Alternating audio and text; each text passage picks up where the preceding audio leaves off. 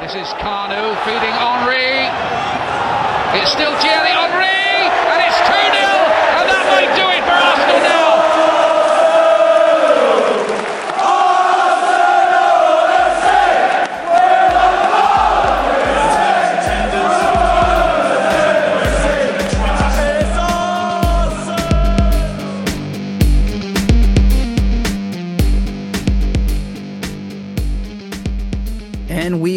on air. Yes, that's right, ladies and gentlemen. Do not tune away from this scheduled program. It is the Full 90 Gooner podcast resurrected. Uh, we are not dead. We are not off the face of the earth. Although I may not be on Twitter as much, I am heavily focusing on Instagram um, but uh, but not for the podcast, but just for my own reasons. It's it's really hard uh, to try to get everyone together and to try to do a podcast. And uh, you know, we all live in uh, different countries and different parts of those countries, which time zones get into conflict. But we're going to try. We're going to try and complete a season for you guys because there aren't any other millions of Arsenal podcasts out there uh, that talk about the same stuff. Um, but we are looking forward to this season. It is a new era. Uh, of course, there's lots to catch up on, uh, and maybe you, you, know you guys get a different um, view, a point of view from uh, from us. Um, you know, the the new the Arsene Wenger era is no more. Uh, the the Unai Emery era, uh, crazy signings, World Cup um, and then just uh, you know well we're gonna go from some like early news days to transfers to whatever the heck was happening in the last couple of hours to what 24 hours i guess with this huge takeover. Um, whether you like it whether you're not it's gonna happen maybe. I don't know. It sounds like it is. But um, yeah we're gonna get into it. We're just gonna wing it and uh and, and, you know just uh continue on with it uh so w- joining me uh today as always um I guess a partner in crime, if you will. Uh, Ryan is is back here with me, and we're. Uh, it's it's actually great that Ryan is here because he's he's like the numbers guy he likes to talk the numbers. And uh, and what better way to talk about this whole Kroenke takeover situation than with Ryan? Uh, and Ryan gives us his takes on everything. And we'll get we'll get we'll get Ryan's point of views on on the signings and all that other stuff. So Ryan welcome. How you doing? I'm good Mario. It's good to be back. It's been a while. Um, yeah it's a it's a refreshing you know outlook right now at least coming into the season with uh, new management and um, you know, hopefully exciting things to come. Of course, we have the the dread of, of facing City right off the bat, so we'll we'll we'll know exactly kind of who we are. Um, but it's a good challenge, and I'm looking forward to it. So uh, let's yeah, let's let's recap, shall we? Yeah, let's rock and roll. I mean, it was a great preseason, uh, even though uh, preseason really doesn't mean much. You know, you get a couple of youngsters out there, they're doing their thing. Uh, the, the thing that I look forward to, just before we get into it, is that we have a majority of our players that did not participate in the World Cup uh, in terms of like, you know, um, uh, Aubameyang, Lacazette, those guys were fit, ready to go. Bellerin, uh, Ozil came back. Um, there's some controversy with him. We can get into it. Um, but let let's I guess let's start with uh, the earliest the earliest of things that happened to the club. Uh, Unai Emery was announced um, a, a long, it, which feels like a long time ago, eh? Um, it just what do you like what do you think? Like it's a good move. I mean he did bring in some good signings and we can intertwine it if you want. I don't care. It's just whatever. Yeah i think uh, i mean generally i'm excited. Um I, I feel like there's a just a fresh kind of opt- optimism going into the season that i don't think we felt in a long time just because we kind of i mean i think under under under Arsene you know the last i don't know five or so years, maybe longer, depending on on how you feel. It's just kind of felt like it's the same. We know exactly who we are. You know, get a few new players, few players come in, few players go out, but we, you know, same kind of missing. Uh, whether it's a, you know, personnel that's missing, whether it's you know tactics, whether it's just overall um, you know attitude of the club. So I think just you know regardless of who came in, I think that was always going to be a kind of a fresh, exciting feeling. Um, in terms of Emery himself, I, I mean, I, I, think right off the bat, you lo- I love the way his his, kind of um, philosophy of of football is. Um, it's it's high paced, it's pressing, um, it's attacking offensive football, and I think that's will harp you know harping back to when Arsene took over. That that's that's the fresh thing he brought in was this kind of um, you know obviously possession based, but playing with flair, playing with power, and and you know counter attacking uh, speed. So I think kind of uh, to bring that back into the club um, is exciting. Um, obviously, look, you can look at his time at PSG, won a bunch of trophies, so you can't can't knock him for that. Um, did have some failures uh, in the Champions League, uh, pretty epically, um, in terms of not being able to to react and adjust tactics. Um, so that, that's that's a concern for a lot of people. But um, you look at his over the course of his history, he's he's won knockout competitions. Of course, won the Europa League three times uh, in a row with Sevilla.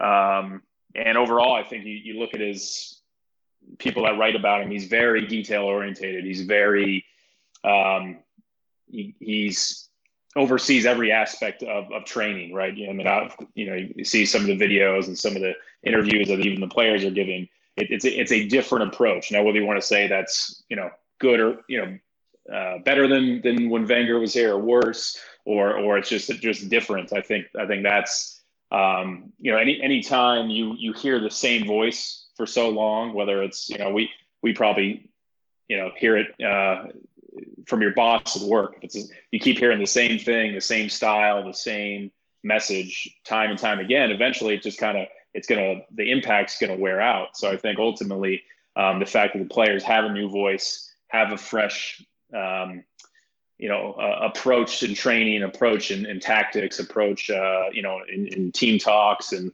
and starting 11s and and formations, all of that stuff. I think they're just gonna they're gonna be excited for it.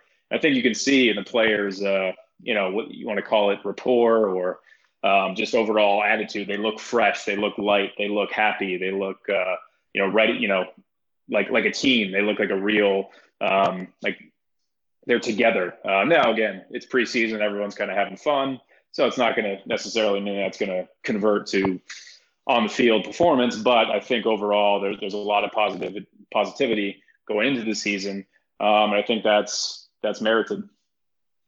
Now, uh, going back to the point about you saying that uh, you know Emery uh, has won a bunch of trophies and stuff like that. So uh, I, I can I don't know what do you say to those people because I'm pretty sure there's going to be a few that are saying, well, it's the French league, doesn't really matter. PSG is like the dominant force.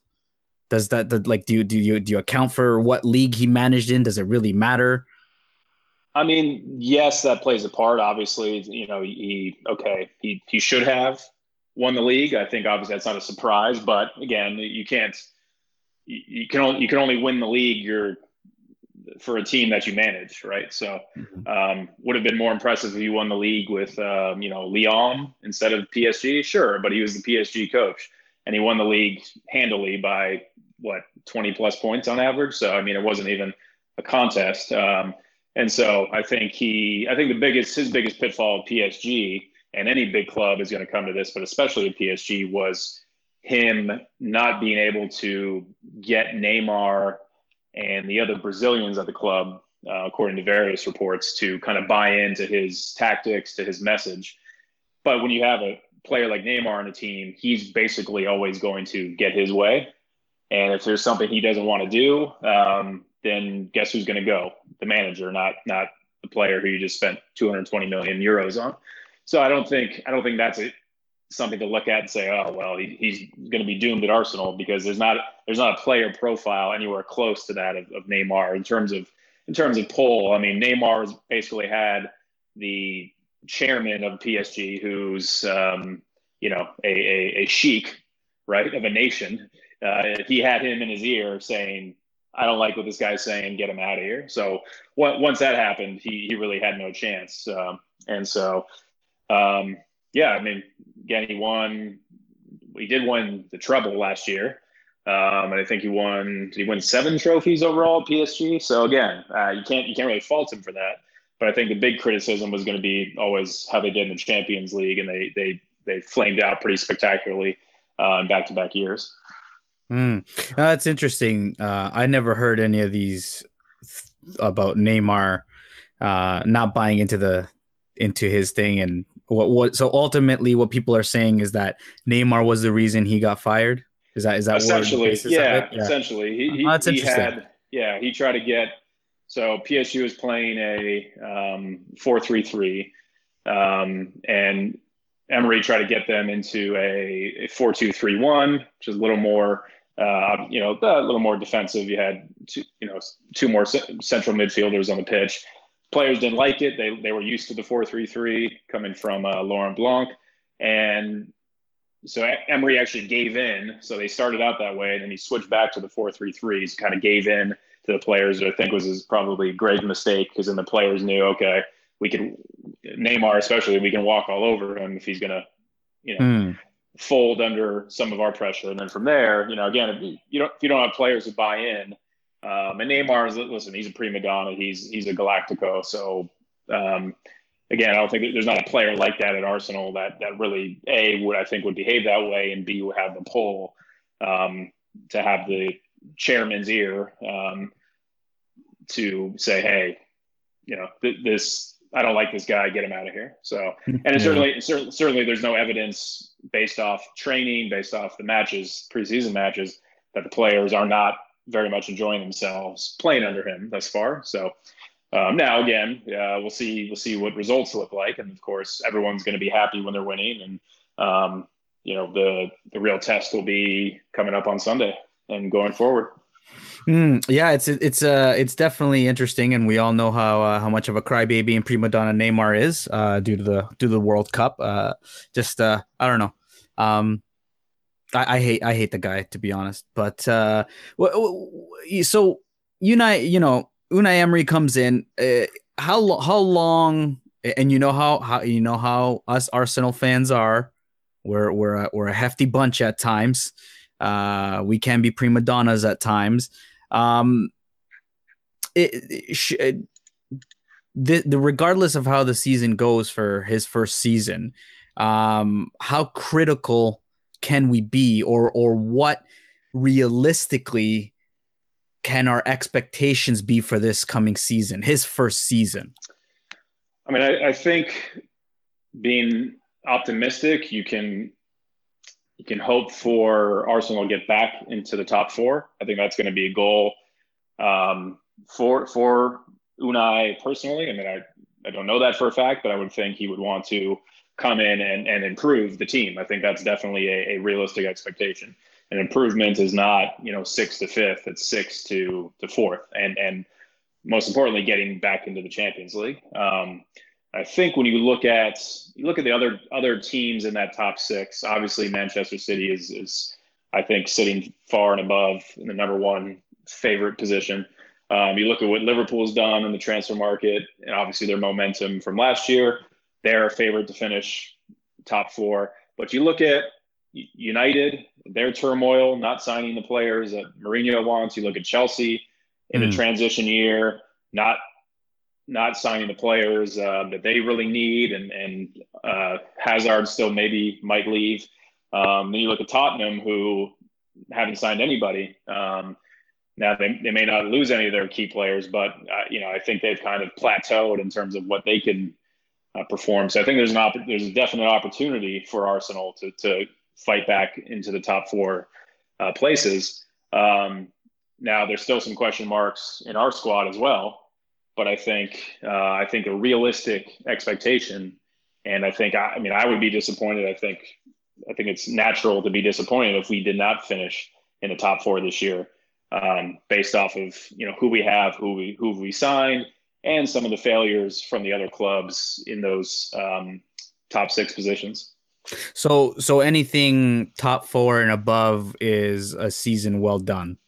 I, I, think so. I mean, I think I think it's unrealistic to expect us to to compete for the title. I just, you know, I, I think we off offense attacking talent wise, I think we'll be right up there uh, in terms of goals scored. I mean, we should with you know you look at our our uh, attacking talent of uh, you know Ozil, Aubameyang, Lacazette, Ramsey, Mkhitaryan. Um, that's that's as good you know as good as any uh, kind of front four, if you will, in the league. Really is so.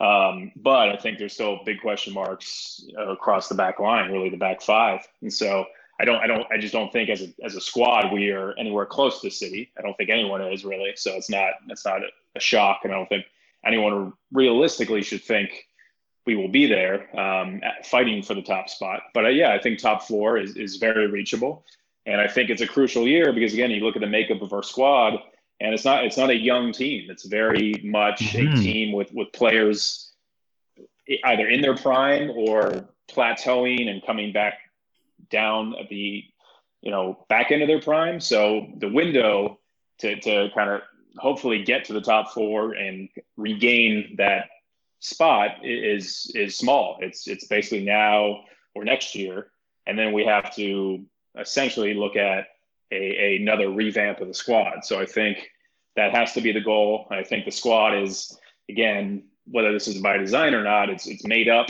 to reach the top four and stay there in the next two years, and then try and kick on from there.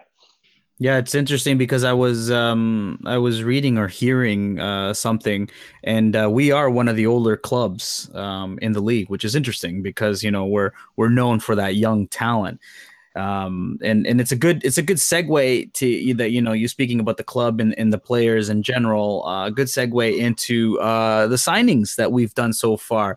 Um, and I was very impressed to be honest with you. I think it was um, a couple of days or a week or so before the World Cup started and we already had a signing in in in Leno I believe um, which was great. You know, I, I, don't think I've seen Arsenal do signings that early in a long time, especially in a tournament year. Uh, you always used to see those signings after the tournament, and of course we did, right, with Toria. But um, you know. Uh, you're saying that we're still gonna the back line, um, but you know Leno came in, uh, Socrates, uh. I'm sorry, I can't pronounce his name, but for the sake of this, uh, in my terrible name pronunciation, we're going to call him Soc- Socrates. Uh, hey, also, the name of a great Canadian rapper, Saukrates. Yeah, Saukrates. Yeah, um, an, an, old, an old, an old one. I don't. Uh, he, yeah, he's, never him. He's he's like uh, he's like early two thousands. Yeah, he's yeah. a great guy. Great guy. Um. Uh, anyways, uh, Stefan Lichtsteiner. Yeah. Um. Uh. We got uh, Guendouzi. Yeah. Matteo. Uh, Matteo. Matteo, uh, my man. Yes. Yeah, um, and uh, yeah. Toria. Toria. So, I mean, yeah. is that a job well done? Do we need to improve? What, what do you think of the signing so far?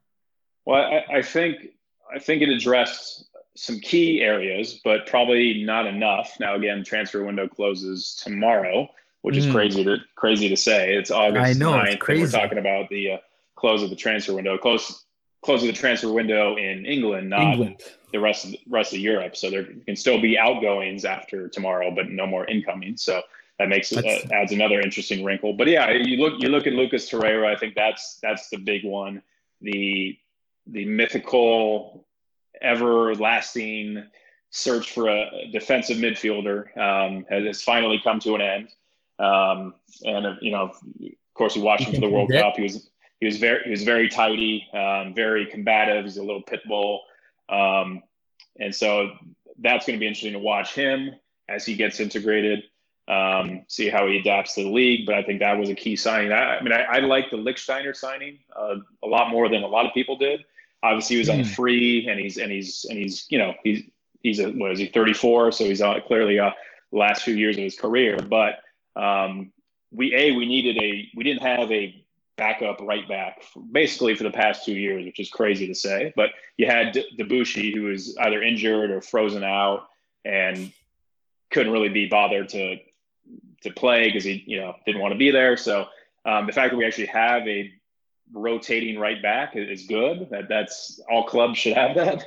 um, so I'm glad I'm glad we addressed that. Plus, what I love about him, obviously, he's you know he's just come from Juventus, where he's won seven Serie A's in a row.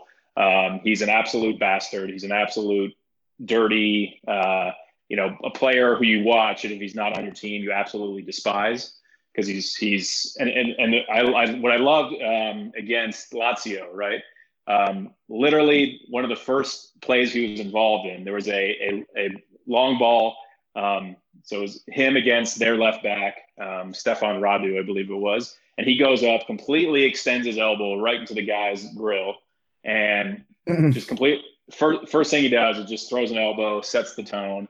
Um, he he he gets back like, uh, what did I do? I did nothing. You know, so he's got that shithousery, that kind of uh, professional master of the dark arts. Which again, Arsenal has always kind of been accused of being soft.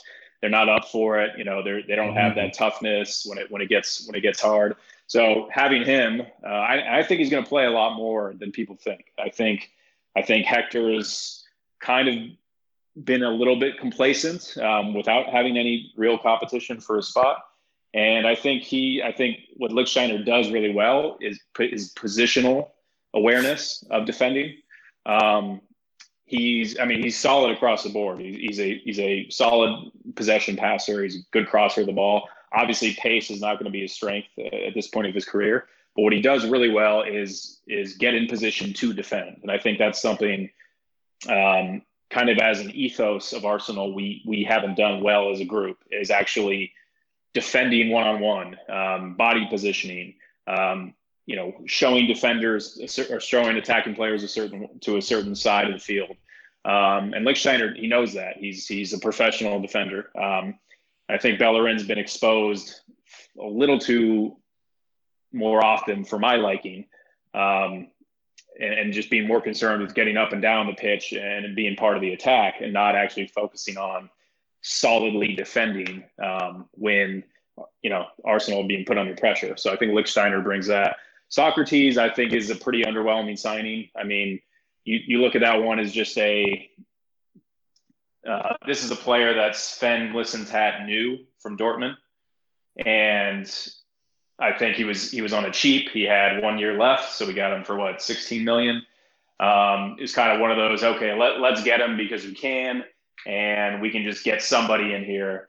Um, even though I doubt if they, you know, had if you had a top 10 board of, you know, uh, top 10 center back targets based on statistics, based on scouting reports, I doubt he would be on that list. You know, mm. Um, I think that was one. It's okay. He's available. He, he's you know when you're shopping online, kind of oh this one's a good price. It's in it's in my size. It's not the one I want because the one I want's a little too expensive. Um, mm-hmm. But I'll I'll I, will i will settle for this one, and then we'll just see how it goes. Interesting. Uh, who who who would if we had if we had a little bit more money maybe in the 20 25,000 uh, 25,000 um in the 2020 uh, uh 25 range who would uh, who would you go for?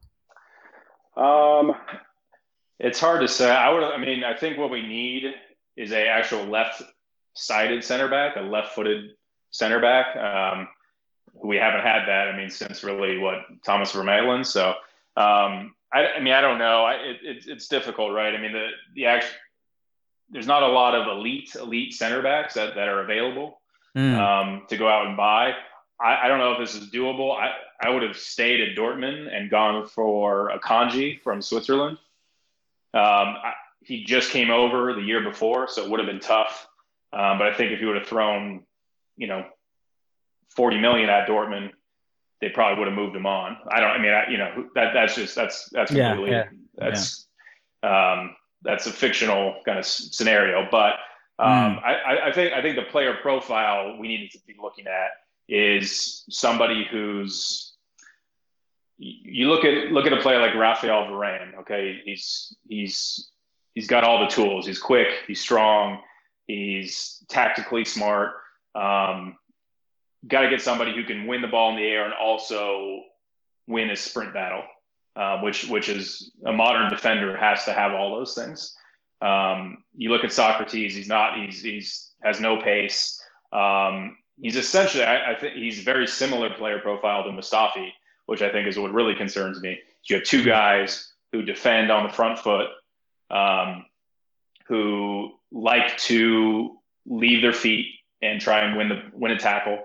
unnecessarily at times, which exposes them and and uh, you know puts obviously the other defenders and goalie under pressure. So I, I don't like that partnership. But I, I, if you look at it, unless another signing comes in, um, they're going to be playing the majority of matches um, this season. And so you know, again, I'm, I'm I hope I hope we're kind of all proven wrong, um, and maybe he comes in and he's and he's an absolute mountain, but um, it doesn't look like that's that's the right partnership to, for a successful pairing in in the center. Mm. And not to mention, you have uh, Koscielny, who will be back. Well, I, I, I would be surprised if Koscielny played um, this year at all. I mean, coming coming back from a cruciate at 32, mm. again, especially with our track record of, of rehabilitating players, I, I I I'm personally not even counting on Koscielny as, as an option this year. Well, you still you still have uh, Jenko, uh, who's still floating in there. Mavropanos uh, has has had some good looks in there. You have uh, Holdy, Robbie. Yeah, I mean, well, Jen- but... Jenkinson won't, won't be at Arsenal. Um, I'm guessing he goes either on loan or gets sold tomorrow yeah. at some point. Mavropanos mm. is interesting. Um, obviously, he played a few games last year, got the red card started one preseason match and didn't really play that much after it, um, which mm-hmm. is which is interesting. Either that means um, it could mean one or two things: that either Emery rates him and didn't play him that much because he was trying to get a feel for what Holding and Chambers were like, or that he doesn't rate him and, and he's gonna get loaned. And he's gonna well, he probably won't get loaned because we need we need we we don't have numbers really to loan out anymore central defenders, mm. but he'd probably be, you know, the Europa Cup. Uh, oh yes, yes, players. Yes. The Ospina. So, and then Holding is kind of the um, you're not really sure. The, the jury's kind of still out, but again, Holding doesn't have the, the physical traits that I think he need, needs to have to be a top defender. He's got he's, he's got aggression. He's got some confidence. He plays with confidence. Um, but again, he's young. He's what is he 20, 22, 23? So it's hard. You know, the, the, difficult thing is it's hard to write these players off, um, especially especially defensive players in an early age. But you can't really risk playing them if they're not ready because yeah, it, it's as we talked about, especially the, the fight for top four is is is so tight, so difficult. You can't really afford to drop points when trying to to blood these guys in and see if they they have what it takes to to make it at this level. Um, so I think everyone is everyone is looking for another center back signing between now and the end of tomorrow. But from all reports, doesn't look like that's that's happening unless something you know, yeah, unless it played closely to the chest. But um, there's no real concrete interest. Um, there were taught there were reports about uh, Vida from Besiktas, the Croatian mm. defender, but a, a yeah. report report came out today um, that that that deal. Um, we are talking to Besiktas, but it's for the sale of Ospina. And has nothing to do with Vida, so it doesn't look like that that had any um, real concrete interest at all. Mm. Now, speaking of Ospina, you know we have four keepers: Cech, Leno, Ospina, Martinez. Um, realistically, Martinez not going to play unless one of those three goes off. But like, uh, you know, Ospina is almost out the door. You know, he's got one foot out the door. He's probably going to leave, like you said, to Besiktas. Uh, who do, who do, who starts uh, for you then? Cech, Leno? Does it matter? Um, I definitely think it matters. Um, you have to look.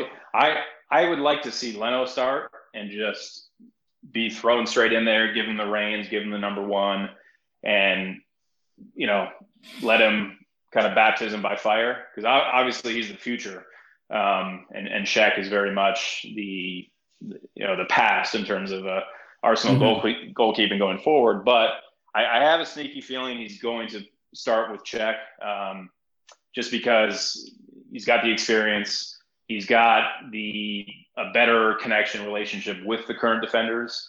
Um, and I, and I, I just wonder if he's going to if he almost I want to I don't want to use the word risk, but risk Leno going in against City against Chelsea right off the bat, and let's say we could easily ship six or seven goals in those two matches. What does that do to his psyche, his confidence um, right. going forward? So maybe I, I think he's going to start with Cech, and then maybe slowly, obviously play Leno in, in the in the cup games, Europa leagues, but I think eventually kind of transition him into as as the as the league keeper as well until he takes that spot over. Mm, yeah, not to mention that uh, you know Cech has has uh, has beefed up pretty good. He uh, did not miss bicep day um, no, no, none of the guys did. From, from no, none of them. Man, yeah. looking. Uh, let's let's move to the midfield uh, area. Um, obviously, uh, uh, came in. You have uh, Ramsey, who is uh, not leaving. This has just signed a uh, a contract extension with the club. Uh, Mkhitaryan. Well, yeah, but there's all reports.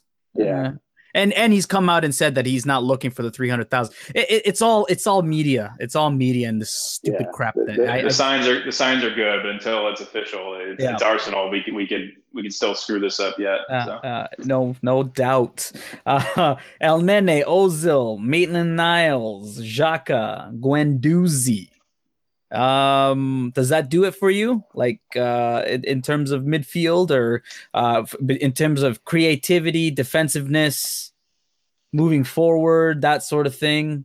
I, th- I think so. I think you look at, I mean, depending on, on our system, uh, if you assume um, Emery's going to play some kind of a 4 3 3 or 4 2 3 1 of some, some sort. Um, yeah, I think you got to like, I mean, Xhaka is going to be in being there for his kind of line breaking passing. You've got Torreira is obviously brought in to, to be that specific kind of shield in front of the back. Um, can also, you know, dribble out of trouble, uh, which I think we struggled with a lot in our midfield with Xhaka.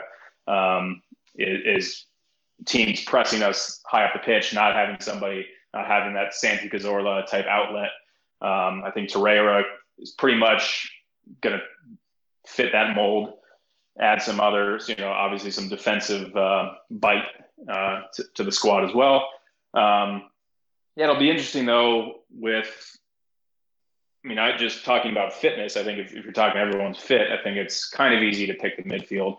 But talking about this Sunday, um, is Ramsey fit? Is Torreira fit enough to start? Is Xhaka fit enough to start? These guys just mm played one match since coming back from their World Cup break. Um, Ramsey obviously was a little bit of a a calf niggle, uh, if you believe the reports. So, um, yeah, and then what, when will, where will Ozil line up? He's kind of played, you know, there's rumors he's going to play out wide on the right.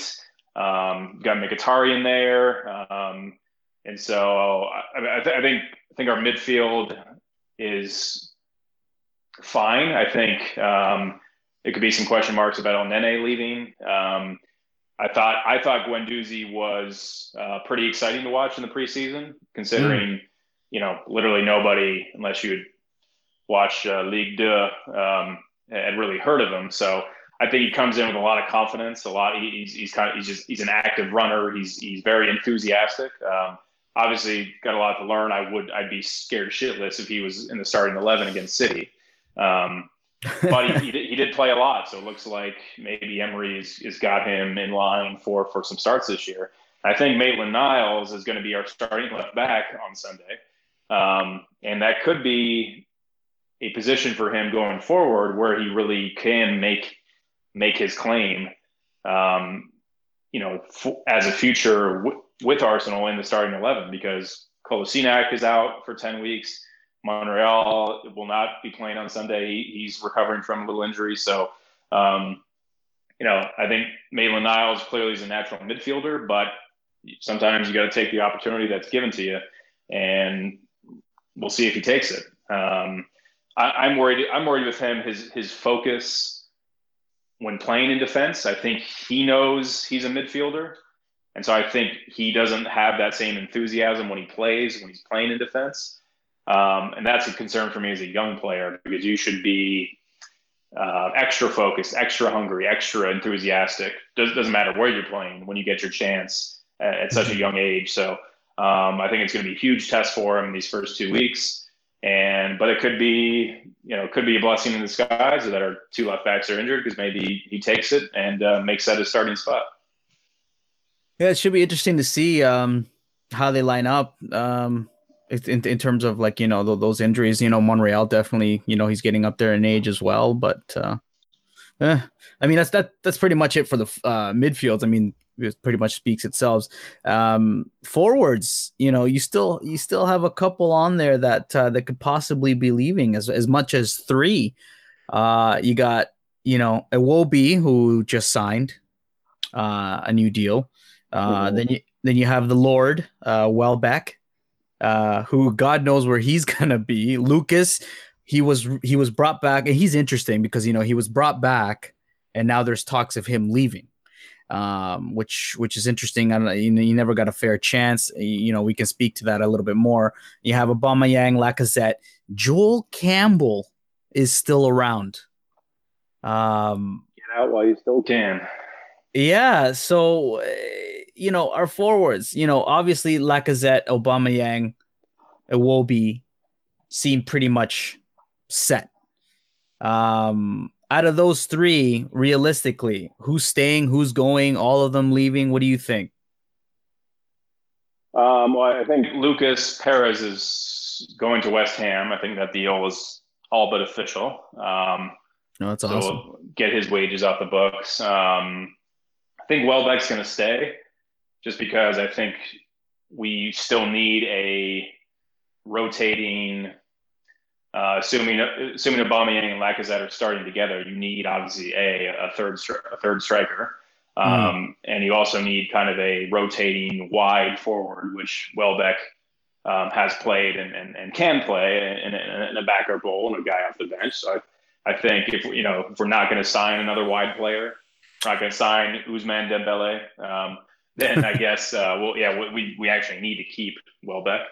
Um, and Joel Campbell, I mean, there's no indication that he's going to be staying at the club. He'll probably he'll probably stay until middle or late August and go to La Liga or um, I can see him actually going to MLS. It might not be a bad um, DP signing for somebody in MLS, but um, kind of re- revitalized his stuttering career. But um, yeah, and the question is with the forwards, you know, who's who's going to play, who's going to play, and then who's going to play where um, on the field. I think we've seen a lot in preseason of Aubameyang kind of playing like a inside left forward with Lacazette really through the middle.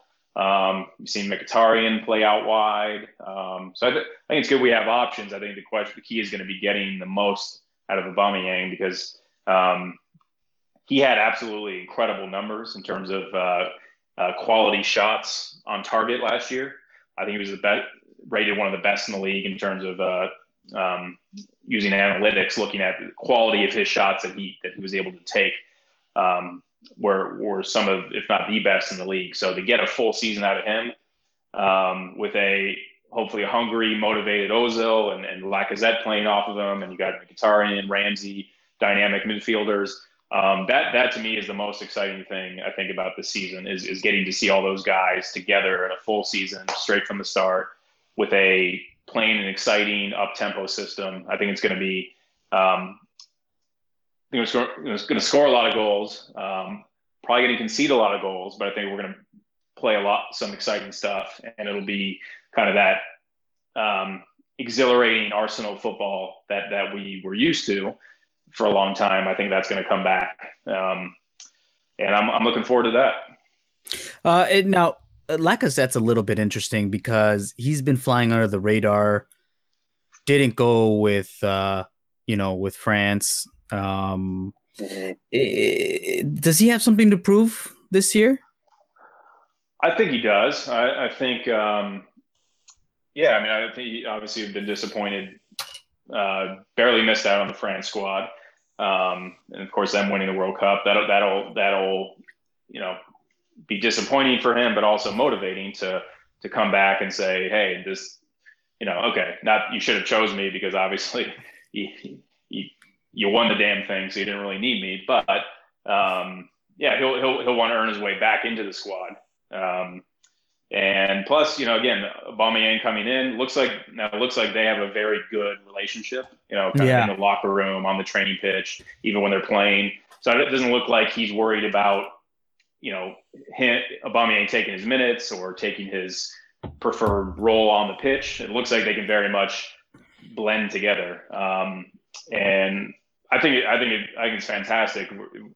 Play those two together, um, whether it's you know a four four two or some kind of four three three where Aubameyang is kind of floating.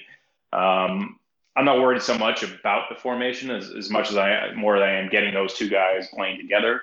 Um, we're gonna I, we're gonna score a shit ton of goals with those guys on the pitch, and Ozil and Mkhitaryan and Ramsey combination of those three guys feeding them, we're we're gonna score some goals. So um, yeah, he'll be hungry. Um, again, kind of I don't say flown under the radar, but kind of did. Uh, big money signing.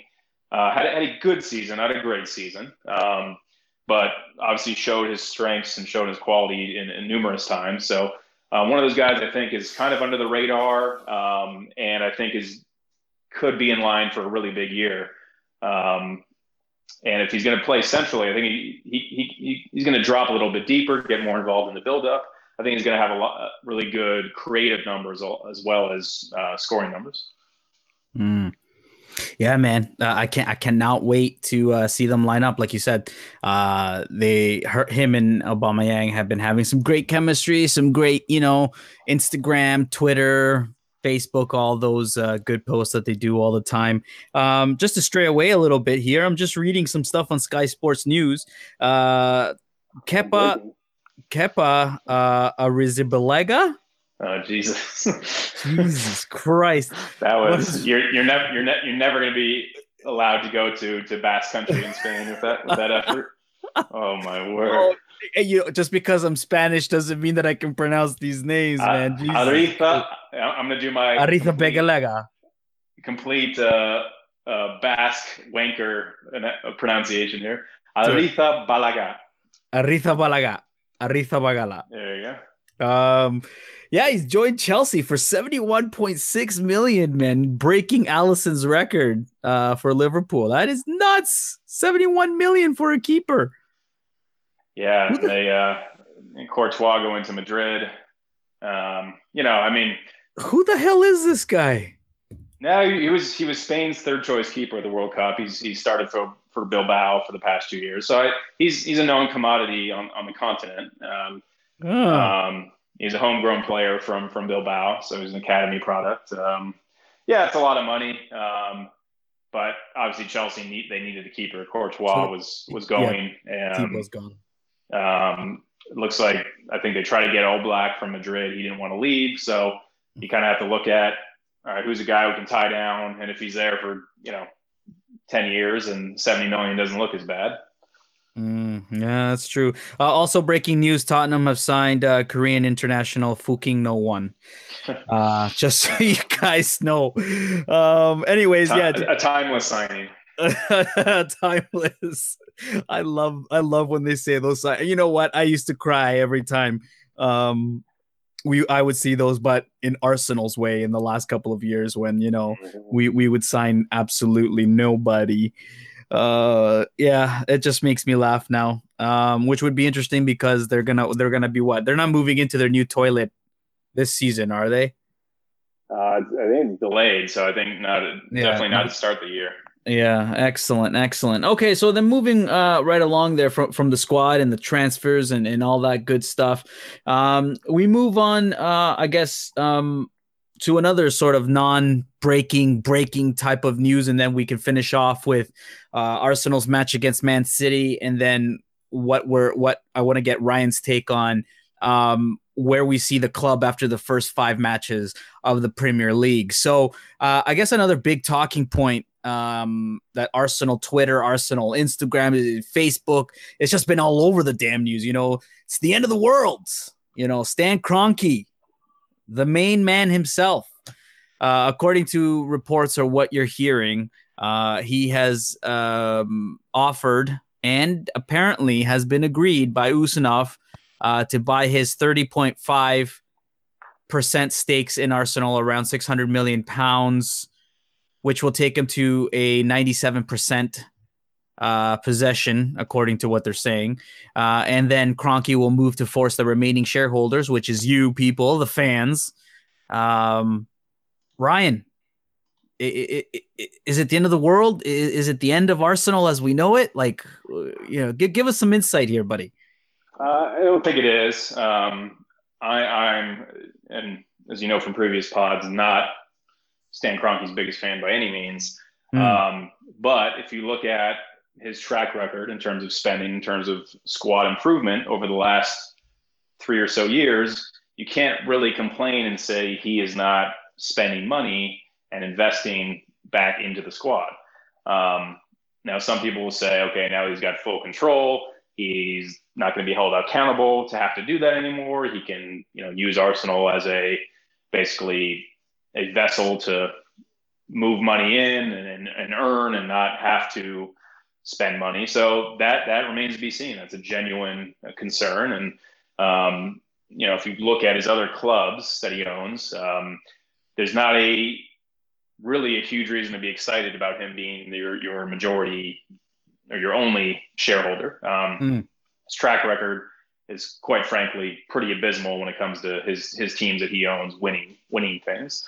Uh, mm-hmm. Arsenal is, is far and away his most successful club since he's taken over. Um, so um, yeah, I mean that that's a huge concern. Um, you know, I, I I don't think he's going to strip the club of all of his asset, assets and and um, buy you know spend no money on players in the next five years and and let us toil in in you know mid table for the next. I don't think that's going to happen. I think I think it it behooves him to keep Arsenal competitive and and trying to win things and and with that you have to spend money on players because the more successful you are, the more likely are you as a team, as a business to get large dollar commercial revenue streams, and of course Champions League, all that, yada yada yada. So, um, you know, now that being said, um, I, I I don't like the idea of Stan Kroenke being anywhere near the club in general, but mm-hmm. that that that's that's out of mine, yours, or anyone else's hands. Uh, it is what it is. And so I think for me, you know, especially the last five years or so, football has become such a revenue driven. Um, I mean, shit. You look at look at teams. I saw today Watford bid sixty million dollars for a for a PSG player, Gonçalo Guedes. Um, like Wat, Watford, Watford has sixty million dollars to, to chuck at a player. So I, I, I, I, th- I, think for me, I, I, I try not to get too caught up in who owns the club, all these commercial kind of backroom uh, appointments, and um, it's frankly out of our control. And I think, I think mm-hmm. for me, I, I, like to focus on on the pitch, uh, the results, um, the players, and um, you know that that's something that that hopefully remains unchanged in terms of not being kind of uh, um, poisoned by the modern you know football era that we're in now. Um, yeah, so we just we got to wait and see. Now, like, does uh, realistically, uh, does it matter how many owners or who owns the club? Uh, you know, in, in in retrospect, like, I guess what I'm trying to go with is like, do do do you think Arsenal will ever win um the the Premier League uh let's say when within seven ten years it, even if Kroenke wasn't the majority stakeholder? Uh, yeah I mean I, I, I think eventually we will. I think all all powerhouse teams have their kind of dynasties or cycles. Um, yeah. I think Man- Manchester City is, is obviously just going to be starting theirs um, as long as long as Guardiola is there and as long as the money's there for them to invest in players. Mm-hmm. Um, I think that's you know it's going to be tough. Uh, it's going to be tough to unseat them from the top. But I think all teams um, kind of ebb and flow with their abilities to a their ability to win and then their execution on on winning a league a league title. So I think um, obviously we got very close in 2016, the year Leicester won it. That, that probably should have been. Yeah, I'm using air air quotes. Should have been um, the year we won it, but um, yeah, do I think we'll win it in the next seven to 10 years? I'm confident we will. Um, I can't tell you exactly when that's going to be because who the hell knows what the club's going to look like, uh, four years from now, let alone you know ten years from now. That's crazy. That's crazy. And just to finish off this, just a quick little uh, interesting little excerpt from uh, this ESPN article, uh, it, which is interesting to me, uh, is that for the first time since a group of workers at the Woolwich Arsenal Armament Factory joined together to form a football club in 1886, Arsenal will be the sole private interest of one individual. Mm. Supporters who were uh, proud to be shareholders and act on behalf of their uh, contemporaries in a custodial role will have their investments forcibly forcibly uh, removed from them. Uh, a Rubicon has been crossed. Sounds kind of bleak and kind of almost death-like. Like yeah, I mean, I, listen, I, I I get the sadness or the the outrage, especially from those you know AST board members who owned a part of the club. That, that that's that's something that goes back yeah. generations, and yep. um, it's very much part of people's identity in terms of their culture, right? So I'm not. I, I understand that, and that's that's a very you know ruthless, cutthroat thing to have happened, and and that's that's kind of the reality, though. Back to my previous point of, um, you know, I think you kind of have to separate. Not not that you don't have to care about it, but separate um, kind of your love or your identity with Arsenal from the ownership.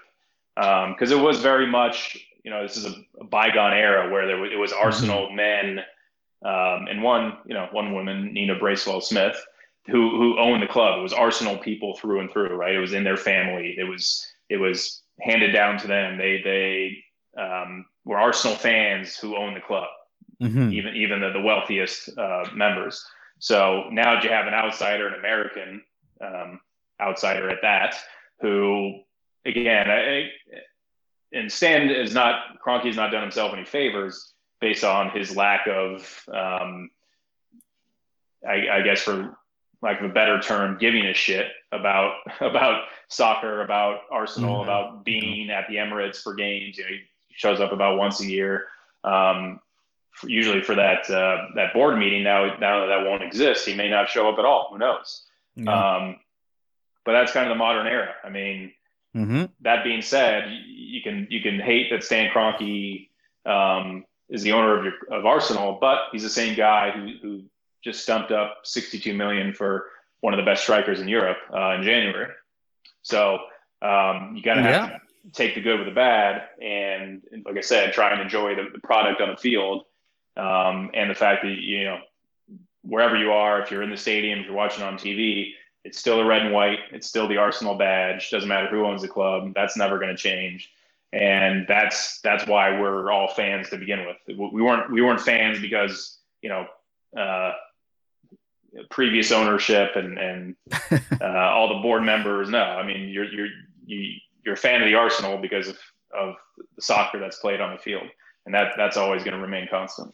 Well said. Well said. Uh, just just to close this off, and maybe maybe you don't know, um, or, maybe you have some insight into this, uh, but school me on something. So how how could he force those people from from the AST to sell them sell him their shares of the club?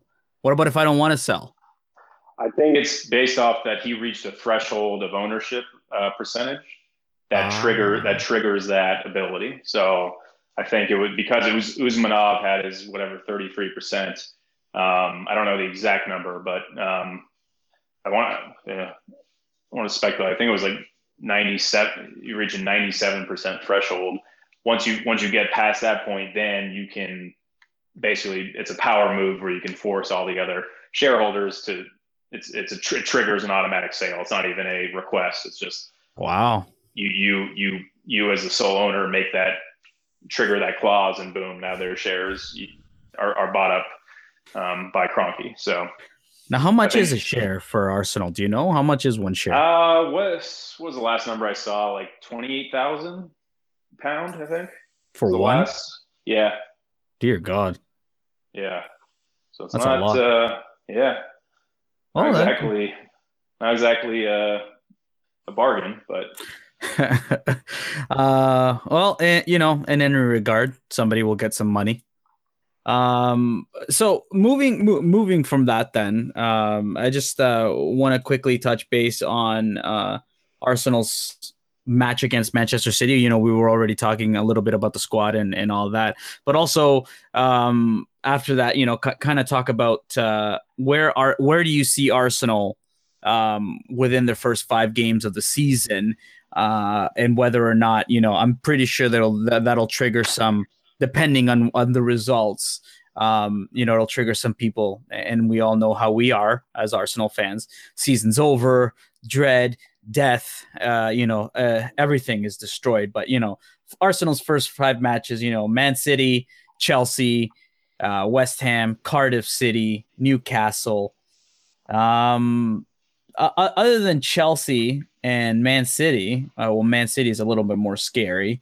Nobody's giving us a chance there. Uh, they're all winnable games, uh, Ryan. So, uh, first of all, you know, Man City, and uh, and then where do you see Arsenal after five after those first five matches? Well, in terms of points tally, I mean, I would think I think we can. I think we're a better team than Chelsea. Um, I mean, I think overall, I don't know. I mean, I, yeah, we should be West Ham, Cardiff, and Newcastle, but um, it's the same team that only won one away match all of last year. So I think that's the biggest thing is consistency and mm-hmm. and um, being able to try and eliminate the you know the, the blunt errors that we had that led to some of our defeats last year. I think mm-hmm. that's that structurally is going to be my biggest thing with with Unai Emery coming in. Can he implement a better overall team balance and structure, which I think will should naturally cut out those embarrassing kind of defensive mishaps, the um, you know three players chasing the ball and, and, and, a guy being completely open on the back post, um, kind of that that chicken with their head cut off kind of defensive mentality. Um, to me, that's going to be the biggest thing to look for. So, listen, I don't know about about point tally after the first five weeks, but I want to see more of what what what does our shape look like? What does our effort look like? Um, what does our focus look like coming? You know, the last five minutes of a half, the first five minutes of the second half. There's another area we were just woeful in is, is just kind of those focus that you know lacking of of um, structured mentality that I think the good teams they execute in those areas that's where we fell woefully short. So I, that that's what I'm going to be looking for. That's what I will consider uh, kind of a, a litmus test in, in, these, in these first few matches is how we perform in those in those um, trying moments where we just been utter failures over the past few years. Mm. Uh, can we beat Manchester City? Uh, sure, we can. Um, I mean, you know, we beat them um, pretty handily. I think pretty great performance against them in the FA Cup semis uh, two years ago. So I think I think there's a blueprint there. Um, you know, um, they'll have I don't know if De Bruyne is going to be playing. Um, you know, David Silva is coming back from the World Cup. Um, you know, so they got the uh, you know Kyle Walker and Jones Stones. I think have been playing in preseason. They sh- they should be fine. But coming, you know, they're coming off the World Cup. Um, playing at home, I think, uh, you know, is obviously a huge boost for us. Um, I think we'll be up for it. We'll be confident. We'll be. Um, I think we can we can play with them in terms of creating chances. I, I obviously am I'm deeply concerned. I don't know who the hell's. I mean, our, uh, probably should say I do know is going to be starting our back five. It's uh, either Cech, Leno, Bellerin, and it's got to be Mustafi, Sokratis, and then Maitland Niles. So that doesn't give me a whole lot of confidence going up against, uh, you know, Aguero, Gabriel Jesus, um, mm-hmm. Bernardo Silva, um, hell, Phil Foden even looked really good against uh, Chelsea. So um, that's going to be the concern. Do we, can we, you know, contain them enough? Um, mm-hmm. I think we create chances against them. It's not something I'm really concerned about. Is, is can we not can we limit them to under two goals? That's going to be the key. Mm. That obviously that's not brilliant insight, but uh, it's it if it, you know if it comes down to you know, last to have the ball, last to score. Um, I don't think that goes in our favor. I think we need to play compact and play on the counter. Um, use the speed of Aubameyang, Lacazette, use the passing, long passing, the the um, probing passing of Ozil, Xhaka, and mm-hmm. try and you know almost try and park the bus against them and, and see what you can get on the counter. Yeah, I mean, all in all, uh, whether we lose, win, or draw, the EPL, the English Premier League, is back. The Arsenal are back We're this back. coming Sunday. You know, August 12th, 11 a.m. Eastern time. I don't know what time for you there, Ryan. Was it 8 a.m.? No, 8 a.m. 8 a.m. 8 a.m.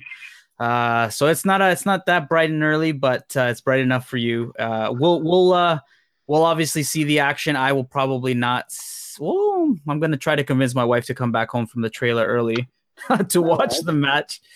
Um, but uh, all in all, uh, it's been great speaking with you, Ryan. Uh, hopefully, we can talk about uh, this match uh, next week sometime, and we can continue uh, and go forward, taking it one podcast at a time. Uh, Ryan, I do appreciate your time, and as always, very insightful uh, information. Thank you. Chesney. yeah. Shout out to AJ.